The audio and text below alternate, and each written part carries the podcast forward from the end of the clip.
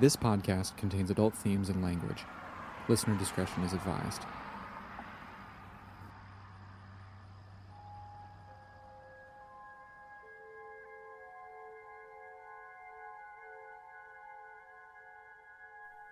It's okay. So go back to the housing unit. They gave me a pass. Went back to the housing unit to call them. And I get straight to the phone, go straight to the phone, get on the phone. They had made it ready for me, made sure it was open for me. I call them, and no one answered. So I'm like, uh, what? Uh, so um, I went into, I wanted to go into the caseworker's office. And when I went to go in there, there was this big line. There was like, I don't know, seven to eight people maybe standing in the line, give or take. And I remember looking at the group of guys and I said, Hey, man, everybody here knows that I've been waiting on this decision. They said, Yeah. I said, I was just I was just told to call my attorneys, and they're not picking up. I need to find out what's going on. Can I jump? And they said, Yeah, go ahead. And if you know anything about prison culture, you don't jump. But if you got enough respect to ask for permission, sometimes they'll say, Go ahead.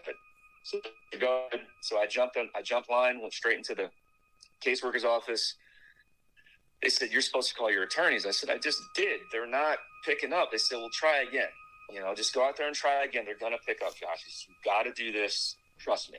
It's okay. So I'm your host, Bob Miller. You're listening to The Lawless Files. Mr. Abbott, my name is Charlie Weiss. I'm representing Josh Kezer, the person in jail for the murder of Michelle Lawless. Right. That's kind of the moral in me. That's just the way it is. I'm just willing to take whatever it was, you know what I mean? It was like something that wasn't right with that girl. And to me, I think, hey, you know, it's like to me, I was calling for an ambulance for her in my mind. You have to point the finger at somebody else, probably, to a point to get Kezer off or whatever. And to believe Bonnard is, I don't blame you, but the man is lying. You don't remember telling Kathy Fowler anything about the Michelle Lawless murder?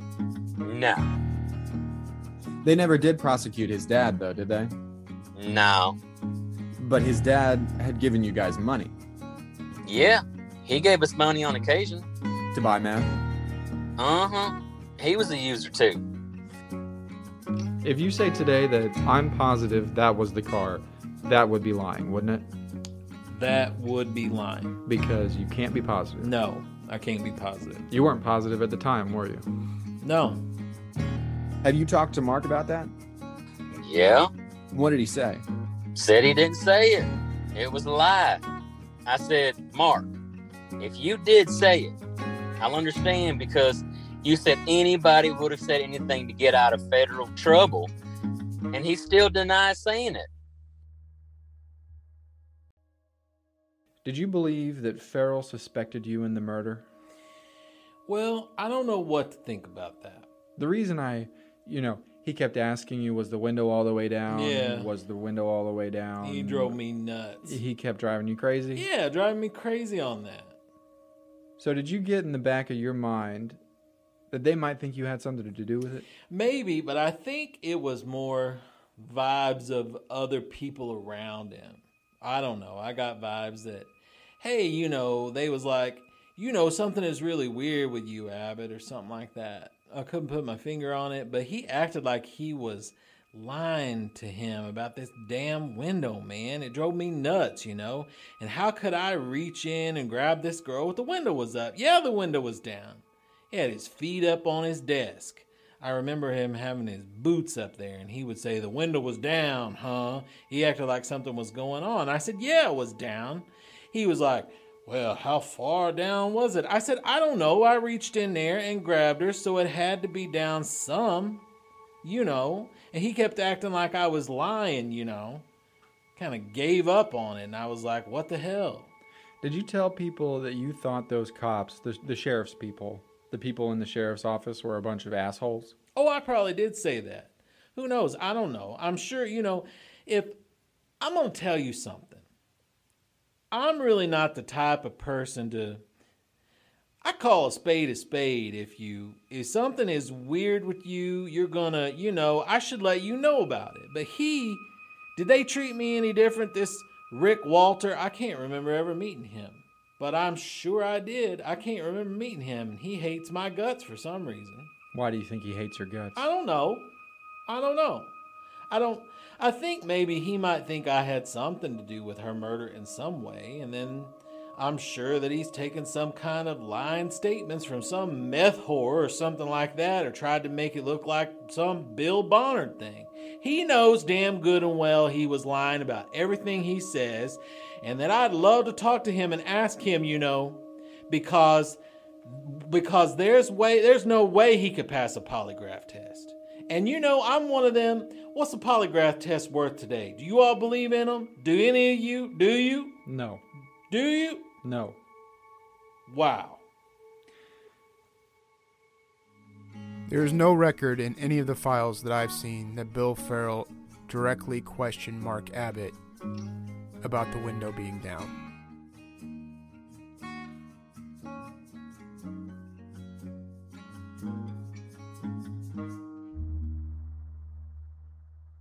He used to have a pond or a fishing lake that you used to go out there to? Is that the the Johnson the, the fishing thing? Yes. I don't know who Sammy Johnson is. Was there? Where is the fishing lake? And you don't recall telling Roy Burton, Who is Roy? oh, I'm sorry, Ron Burton. Okay. Does that make any difference to you whether it was Ron Burton?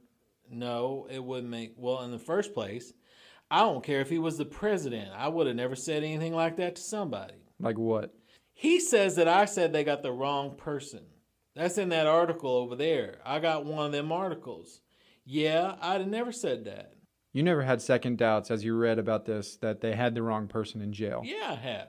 And that's normal because some of the things that came out at trial didn't prove to be accurate. Well, there you go. Okay. like, uh, let me. Okay. Like somebody seen Josh Kezer at a Halloween party. Exactly. Having an altercation with Michelle Lawless. It turns out it was Todd Mayberry rather than Josh Kezer. And now there are all these younger people. Yeah. Because I've never any of these people like that. Ray Ring. I never knew them. Did you- But Go ahead. I'm sorry. yeah, well, that's some of the reinforcement people. You know, you hear. It's like, why would I was like, I believe this is Kezer. I believe this is who I seen.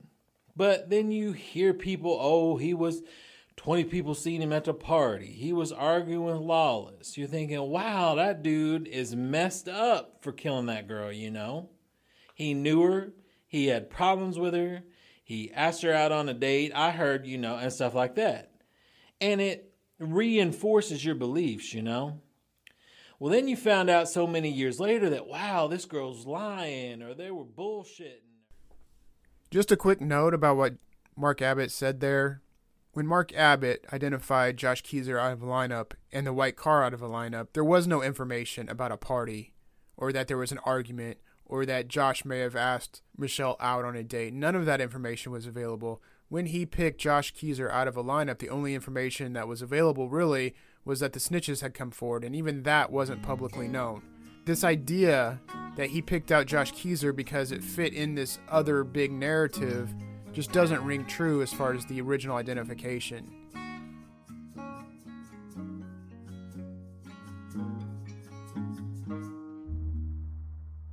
This is an interview that he did with you on 11 8 92.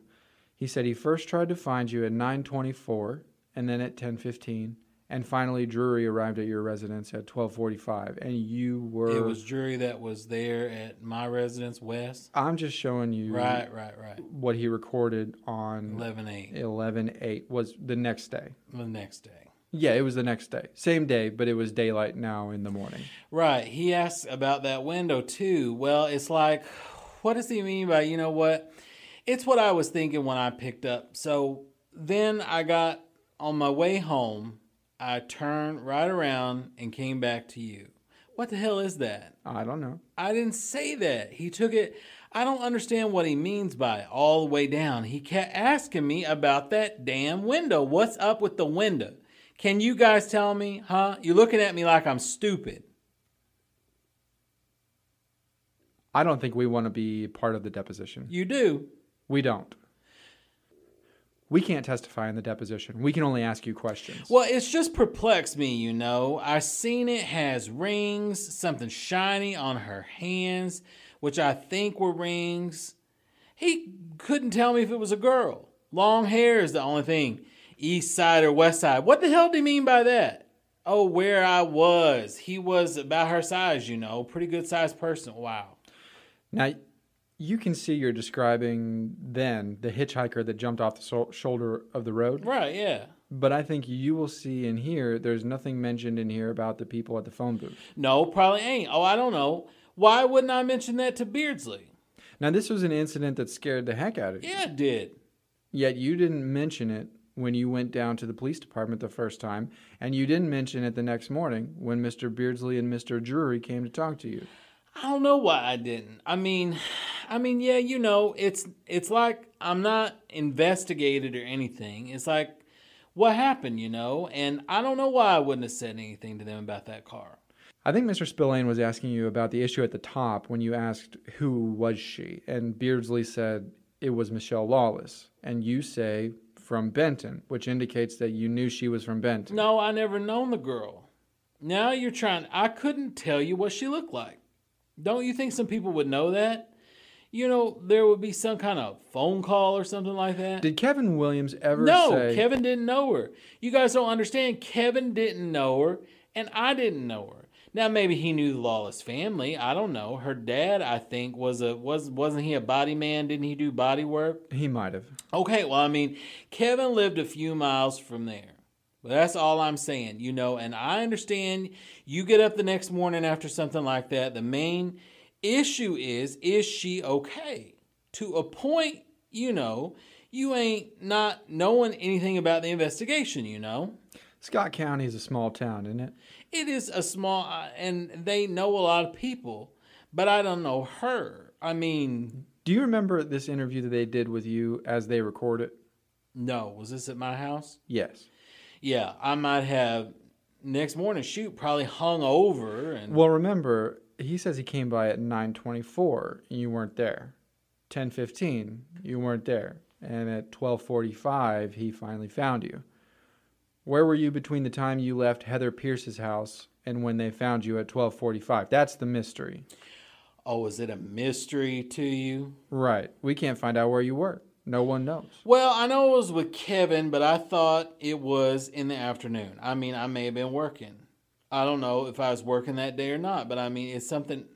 How am I supposed to know? I mean, I don't know what I did that early in the morning. To be honest with you, I thought I called and he came over in a couple hours within an hour. So for me to remember where I was that morning, no, I don't know. At some time that morning, you and Williams could have gotten together and gone over to talk to Glenn Farrell, right? I believe it was in the afternoon, dude. I don't believe it was in the morning time. In the afternoon, remember that you went back down to the Scott County Police Office after this interview and talked to Brenda Shivitz? This one here or this one here? Well, I haven't shown you that one yet. All right. Well, this is a. He said first attempt nine twenty four in the morning, second attempt ten fifteen, third attempt twelve forty five. By what time did I talk to him? 1245. And he was at my house at twelve forty five the next morning. All right. And then I'm going to show you Abbott Exhibit 11, which is a report by Brenda Shivitz on the same day and said that you returned to the Scott County Sheriff's Department at 1:30 that day, 1:30 in the afternoon. Now, didn't Beardsley tell me to go down there and talk to Bill Farrell? Is that not correct? I don't know. Yeah, I believe they wanted me to go. Uh, they said you're coming with us, if I remember correctly. I think he probably asked you to go down to the station. All right. Okay. All right. Okay. So you did go down there that afternoon then after you had this discussion with Officer Beardsley and I believe that's true. Okay. I believe that's true. That's when he had his foot on the table or something. I remember seeing his feet interviewing me, him only. I don't remember her. She might have been there though. Brenda in this report says that you couldn't be sure whether there was only one person in the car. Do you remember telling her that initially? No, I've always thought there was more than one person in a car. I've always believed that. I mean, there's no reason to lie. You know, what what do you get out of it? I've always thought that. I've thought that for 13 years. Here in this prison saying, you know, they ought to investigate, you know. It's really funny after 13 years, all the people I see, and it's funny that they've never come to the other people I believe was in that car. If they had something to do with the murder, you know, usually it will come up after a certain amount of time. I can't remember what I was doing the next morning there. My dad owned a convenience store around the corner. I was probably working, went to do something there. I can't remember. I just can't, you know. I know I didn't go down to Glenn's that morning, or I might have gone down to Kevin's. I don't know. So, in this section of testimony, we have Mark Abbott once again saying that his main concern the following morning was did she make it? But again, according to the dispatchers, the Abbott twin who came in said you, need to get somebody down there. A girl's been shot and killed. So whoever reported the crime said something different than what Mark Abbott is saying in this testimony, and, and it's different than what he was talking about to Beardsley. It's yet another example why all the signs point to it being Matt who reported the crime that night and not Mark. Additionally, Mark's obviously getting upset about the window situation. We'll get into some more of that evidence in a future episode.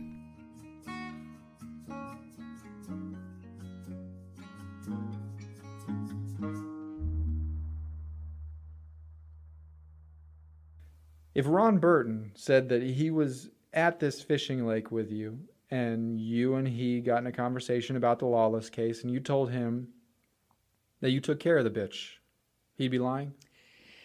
And you already said Bill Bonner, his statement that he gave to the police, that he had this conversation wherein you told him that you and Kevin Williams were involved in the murder. He'd be lying too. He'd be lying. And Burton, Ron Burton, Burton, you got. I don't. Ron Burton. I don't remember Burton. I mean, the name. I wasn't much of a fisherman either, to be honest with you. But the name, I probably know him, but I just can't remember. Okay.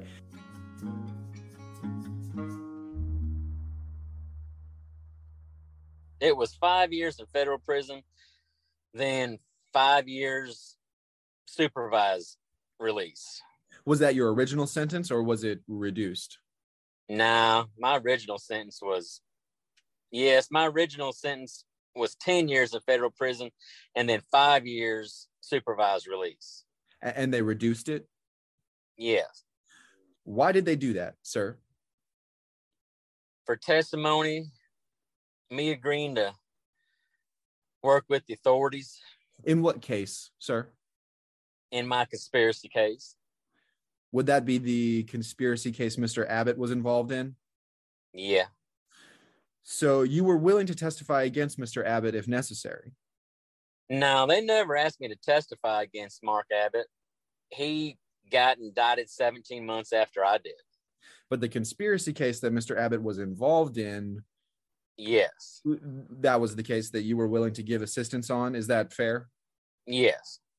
Did Mr. Abbott ever express to you that he was displeased by your giving assistance in the case that he was involved in? He was working with them, saying stuff about me at the same time, and his dad. Did he say anything about his dad, sir? Yeah.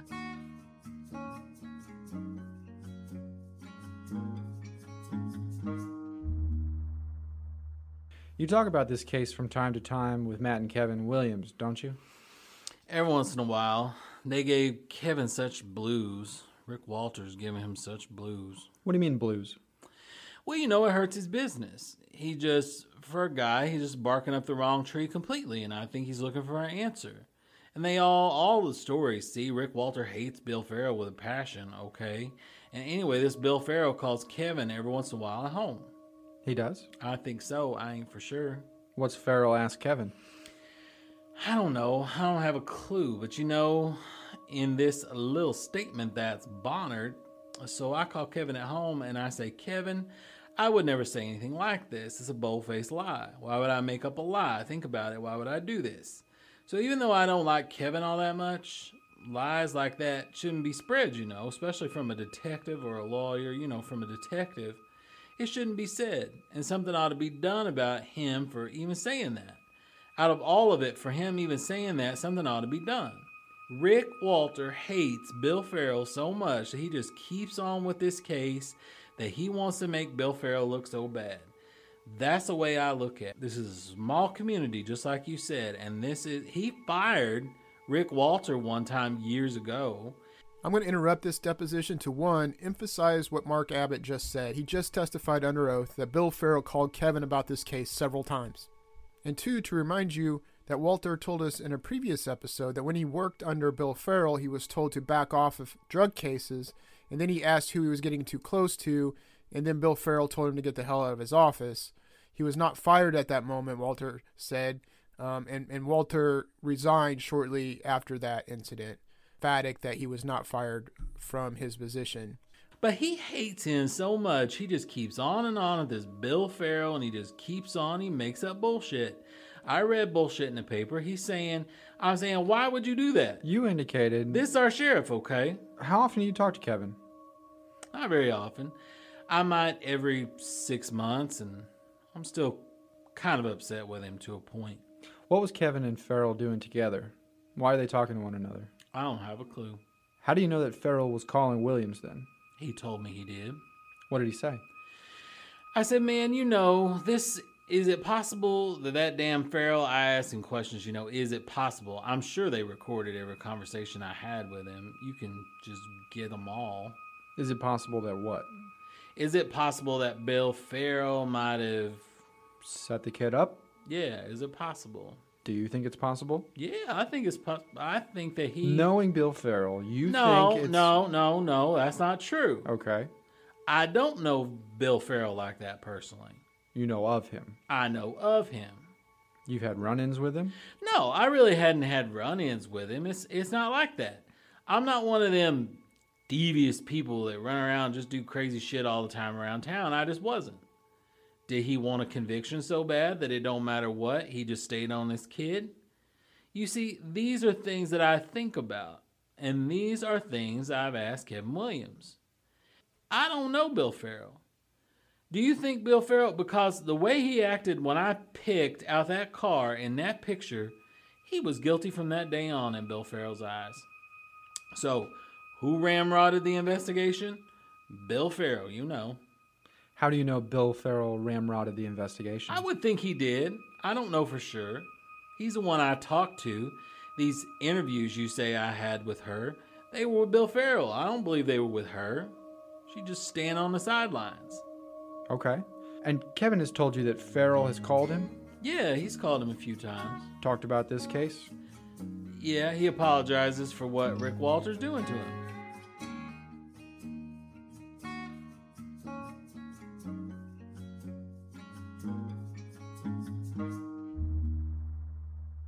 Tell me what you remember about Saturday, November 7th.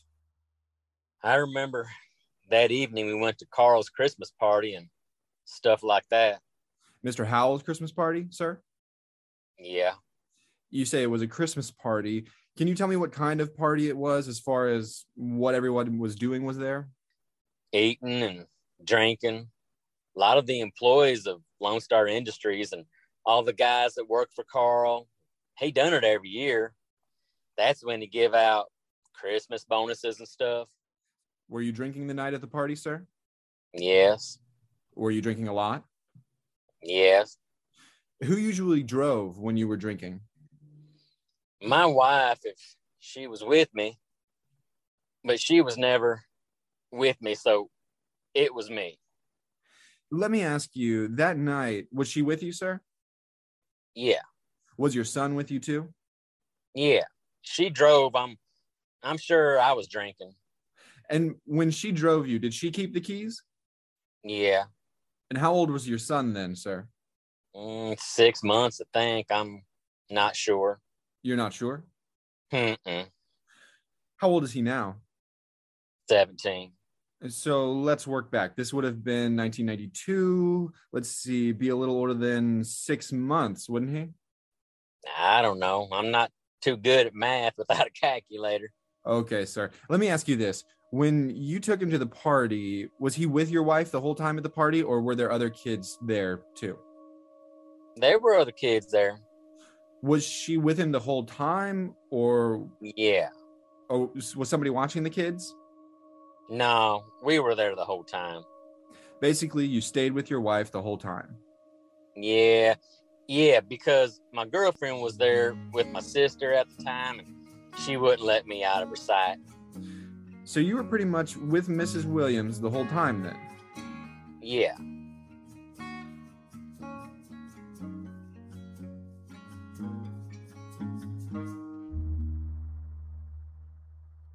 Yeah.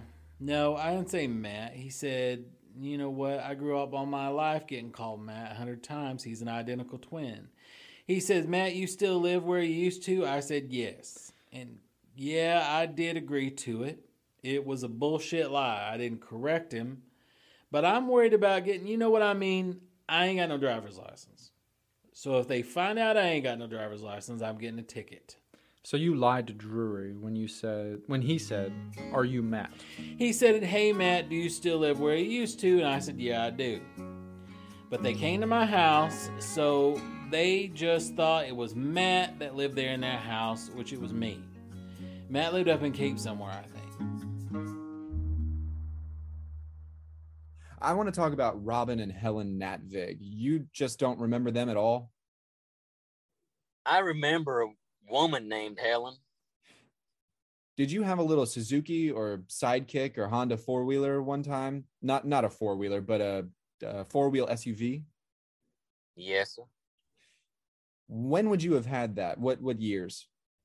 94, 95. Do you remember riding with them in your car when you were driving past the Farrell Trailer Park where you and Matt had gone the morning after finding the body and you pointing out to them that's where it all happened down there? I think Mark Abbott was involved. I don't remember saying that, but I could have. I mean, they were if if it's the same Helen I'm thinking of, they lived in Commerce. She got a husband named or boyfriend named. I think Robin was also sentenced to prison for meth at one time. Is that her sister?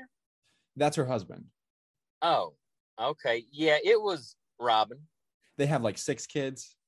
Yeah, they lived in an old building at Commerce. Yeah. Yeah, I, I know who they are. I, I didn't know the name honestly earlier, but I do now. And do you remember telling them that's where it all started and things got out of hand and Mark was in there and somebody from Farrell Trailer Park or the, the guy who rented the trailer or owned the trailer was down there? No, never said that. Do you remember saying that you telling them that you believed Mark was involved in it? I might have said that because at the time, me and Mark, like I said, wasn't on speaking terms. I don't recall any of that, but I might have.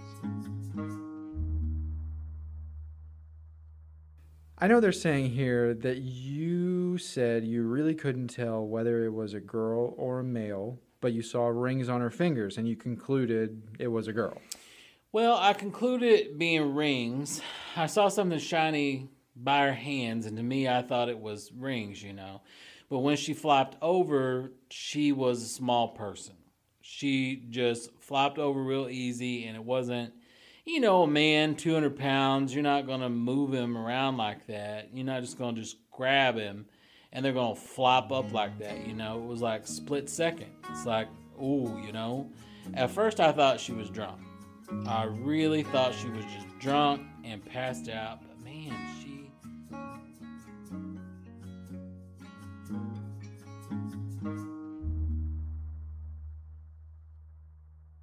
Did I ask you what time you arrived? Yeah, Okay, what did you say?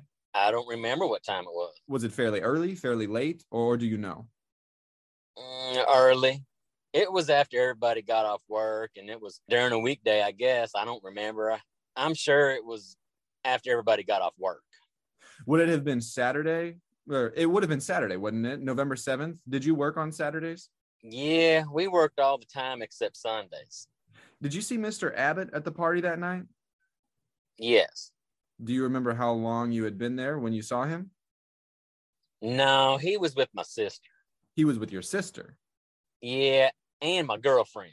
So your sister and Mr. Abbott, did, did they arrive together? Yeah, I think so. Do you remember how long they stayed? They left before we did. I don't know exactly what time it was because I was wanting to leave with them and I don't remember what time it was. Why did you want to leave with them? Because my girlfriend was with my sister and Mark was seeing my sister at the time, and I was seeing Laura Conklin at the time, and we were all going to do stuff together And why isn't it that you didn't leave, sir? because my wife threw a fit. Me and her got into an argument. So you stayed at the party. Yes, Let me ask about where did you go when you left the party home. with your wife and your son? Yes, Did you guys do anything in particular at home or just go to bed? just went to bed and argued. I'm sure. Do you recall arguing? Yeah, we argued the whole evening at the party. Yeah, And do you recall you recall continuing to argue after you arrived home? I think I pretty well went to sleep, passed out when I got home. I'm sorry, 98, sir. Page 98 at line 13. He asks you who was at Carl Howell's party besides you and your wife, and I guess Mr. and Mrs. Howell. And you say, my mom and dad. He asks you their names. You give their names Daryl Williams and Ann Williams, Jimmy Howell, Connie, his girlfriend. I'm not sure of her last name. Gary Howell, Clara, Donnie Rutz, uh, wife. I- I'm not sure of her name. Dennis, Dennis who? Well, he's the boss at Lone Star, and his wife, Ron Morgan from Benton, and Mary Beth, his wife, and my kids, and all their kids, Billy Bradley, Nikki Bradley, Gordon Bradley, and Pat Bradley. Now, you didn't mention Mark Abbott being at the party. Do you remember now that he was at the party, or are you not sure he was at the party that night? Yeah, I remember he was there. I I don't know why I wouldn't have said his name. I didn't even say my sister's name. Did I? I don't think so. Or Laura, the girl I was my sister's friend that I was seeing. Well, if we go over back to 89 where we started out, it says on line 11, you and your wife left about one o'clock or 1.30 in the morning from his house. Yes, it was the night she got killed, and that's the night we're talking about. And you say he had a big barbecue for all employees, is what we is what we was all there for, and the families. Question: How about how many employees did he have? You say five or six. He says this was at his residence. Answer: Yes. You left there about one o'clock, 1.30? Yes. And you would have gotten home about what time? Five, ten minutes later? Answer, not very long. Took about five or 10 minutes to get from there uh, to my home house. It's only a few miles away. Question, you know Mark Abbott? Yes. Did Mark Abbott talk to you that night? No. The night of the 7th or the night of the 8th? Well, he talked to me the following day, Sunday, I guess it was. I guess my question is you were asked whether you talked to Mark Abbott that night, and you said you didn't.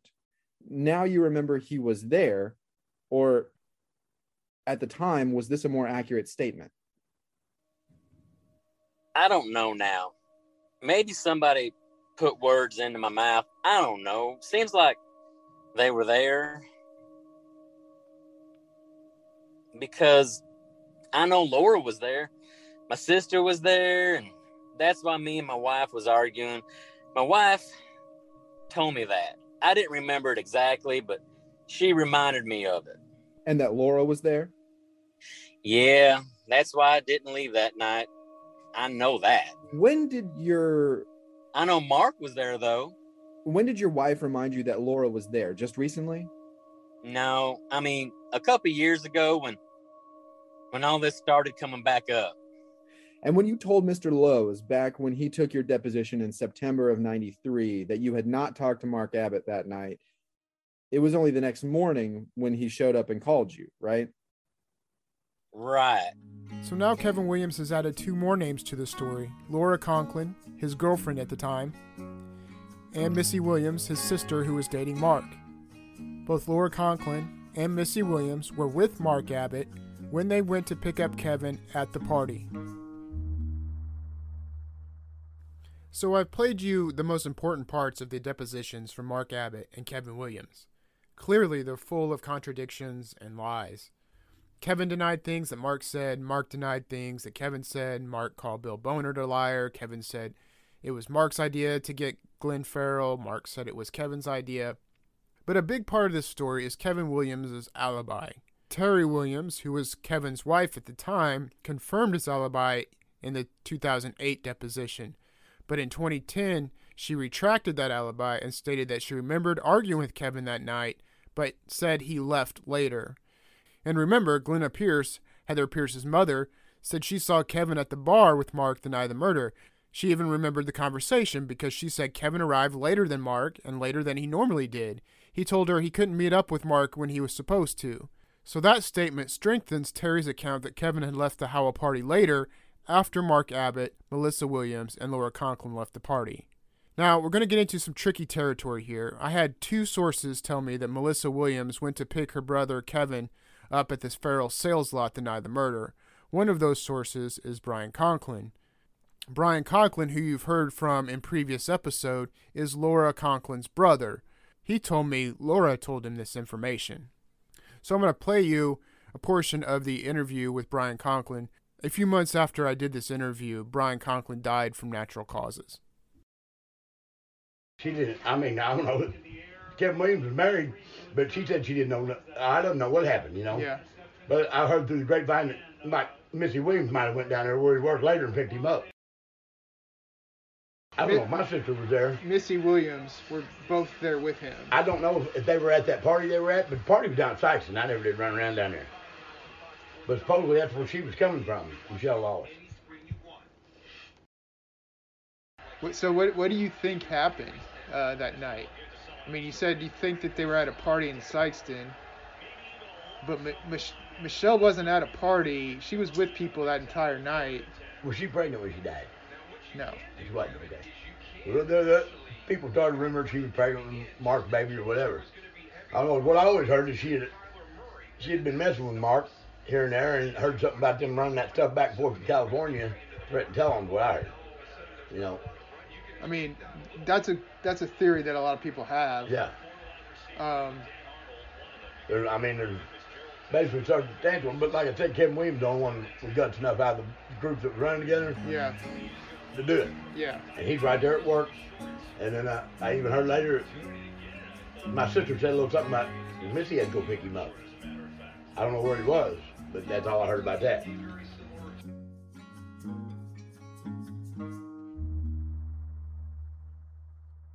This past summer, when I started hearing that Laura might know some information about the murder, I reached out to her.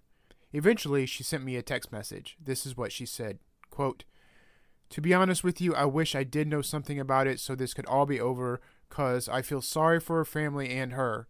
I had a friend that was going to school with Michelle and said she was seeing Mark and thought she was pregnant by him when they were in college. That night, we went to the Howells house for a company party.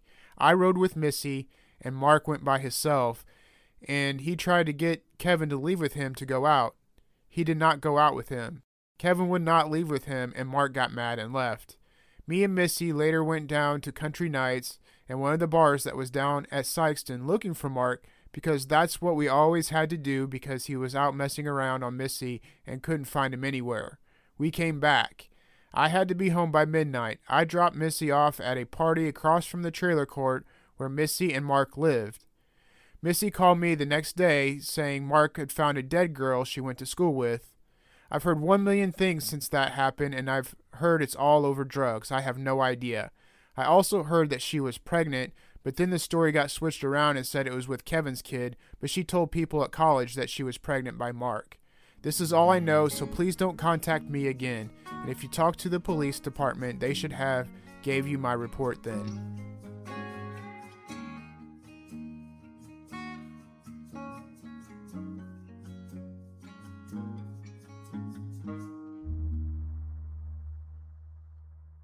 By now, you know that Mark Abbott is said to have confessed to the Michelle Lawless murder to multiple people.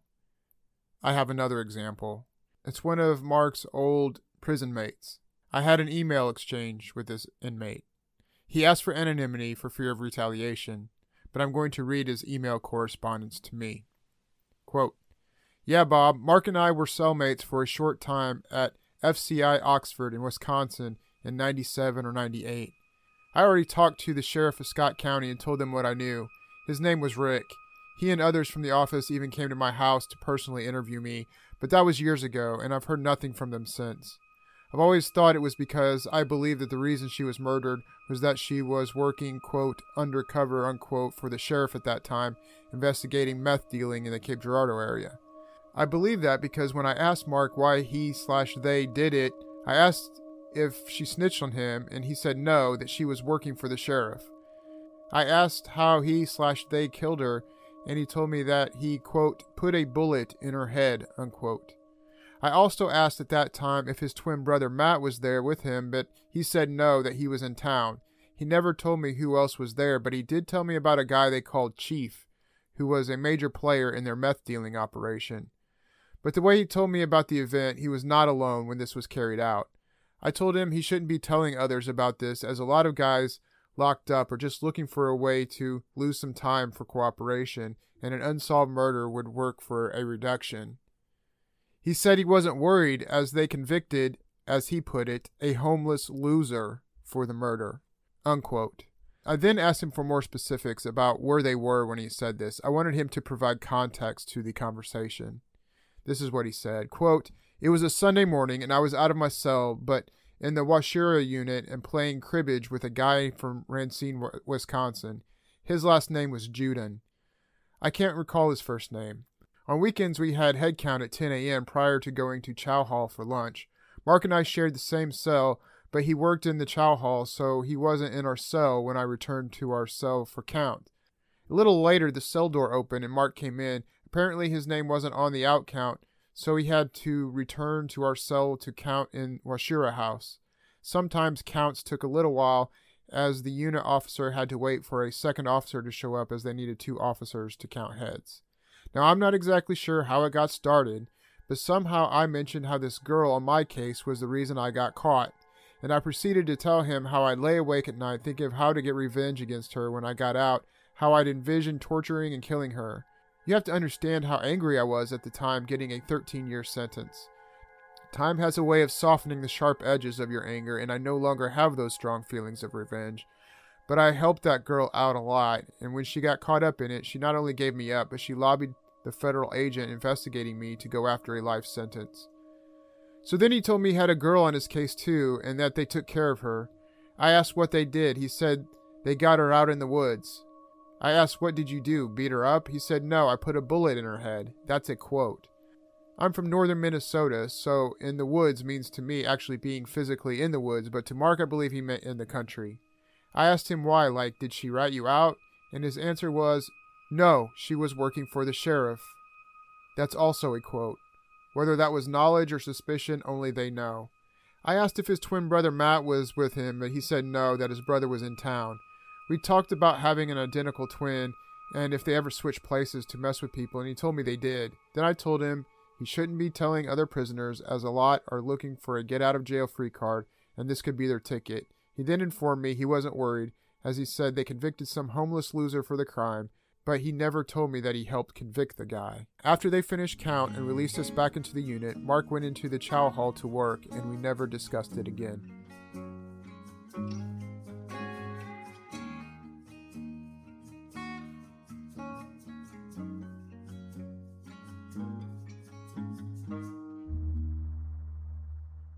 So in 2008 and 2009, many things were happening simultaneously.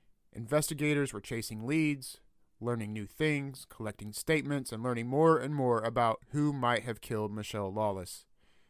It certainly was not Josh Kezer.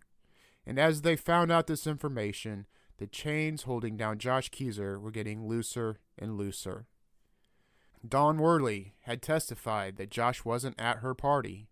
Chantel Kreider testified that she was wrong about her identification. Ron Burton testified that Mark told him he took care of the bitch. Kathy Fowler testified that Kevin told her he was there the night of the murder and implicated Mark Abbott. Bill Boner testified that Mark had told him he saw Kevin shoot Michelle. Snitches came forward to recant, explaining they made up a story or were pressured or threatened to testify. Josh's alibis testify once again that he was hundreds of miles away from the Benton, Missouri exit ramp on November 7th and 8th, 1992. Sheriff Rick Walter, his detective Brandon Cade, and Josh's attorneys found documents that had not been handed over to the defense. And then Mark Abbott and Kevin Williams testified, contradicting themselves over and over and over again. There was only one conclusion to be drawn. Charlie Weiss and Steve Snodgrass, the brilliant attorneys, painted a pristine picture of innocence by exposing the truth buried in that Scott County soil.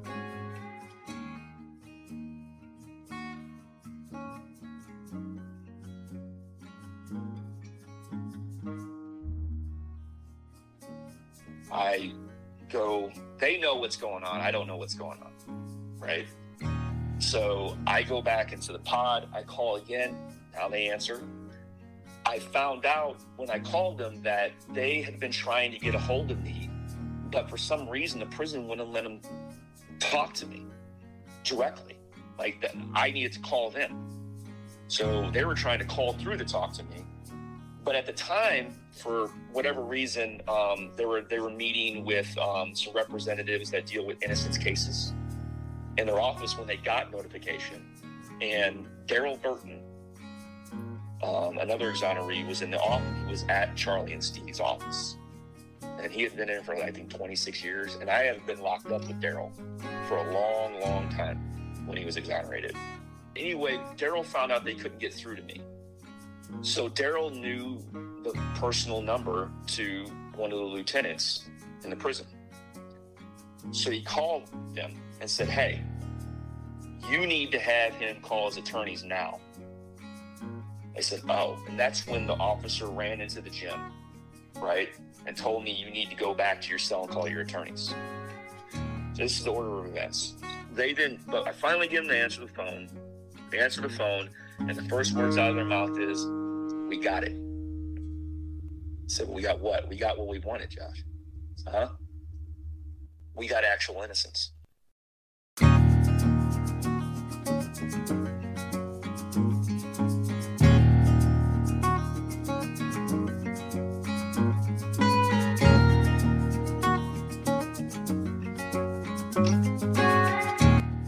Thank you for listening to The Lawless Files, a production of Leadhound Publishing, LLC. The Lawless Files is hosted and edited by Bob Miller and co produced by Bob Miller and me, Tyler Grafe.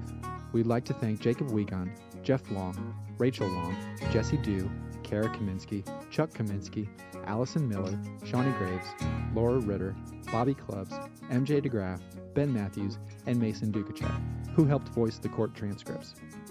Again, please go to thelawlessfiles.com and subscribe.